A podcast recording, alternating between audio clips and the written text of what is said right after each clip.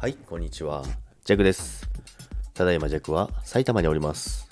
まあ、インスタの方でね、皆さんご存知だと思いますけども、まあ、昨日ライブですね。昨日がライブで今日 2days ということで今日2日目なんですけども、まあ、良かったですね。昨日本当にライブできて。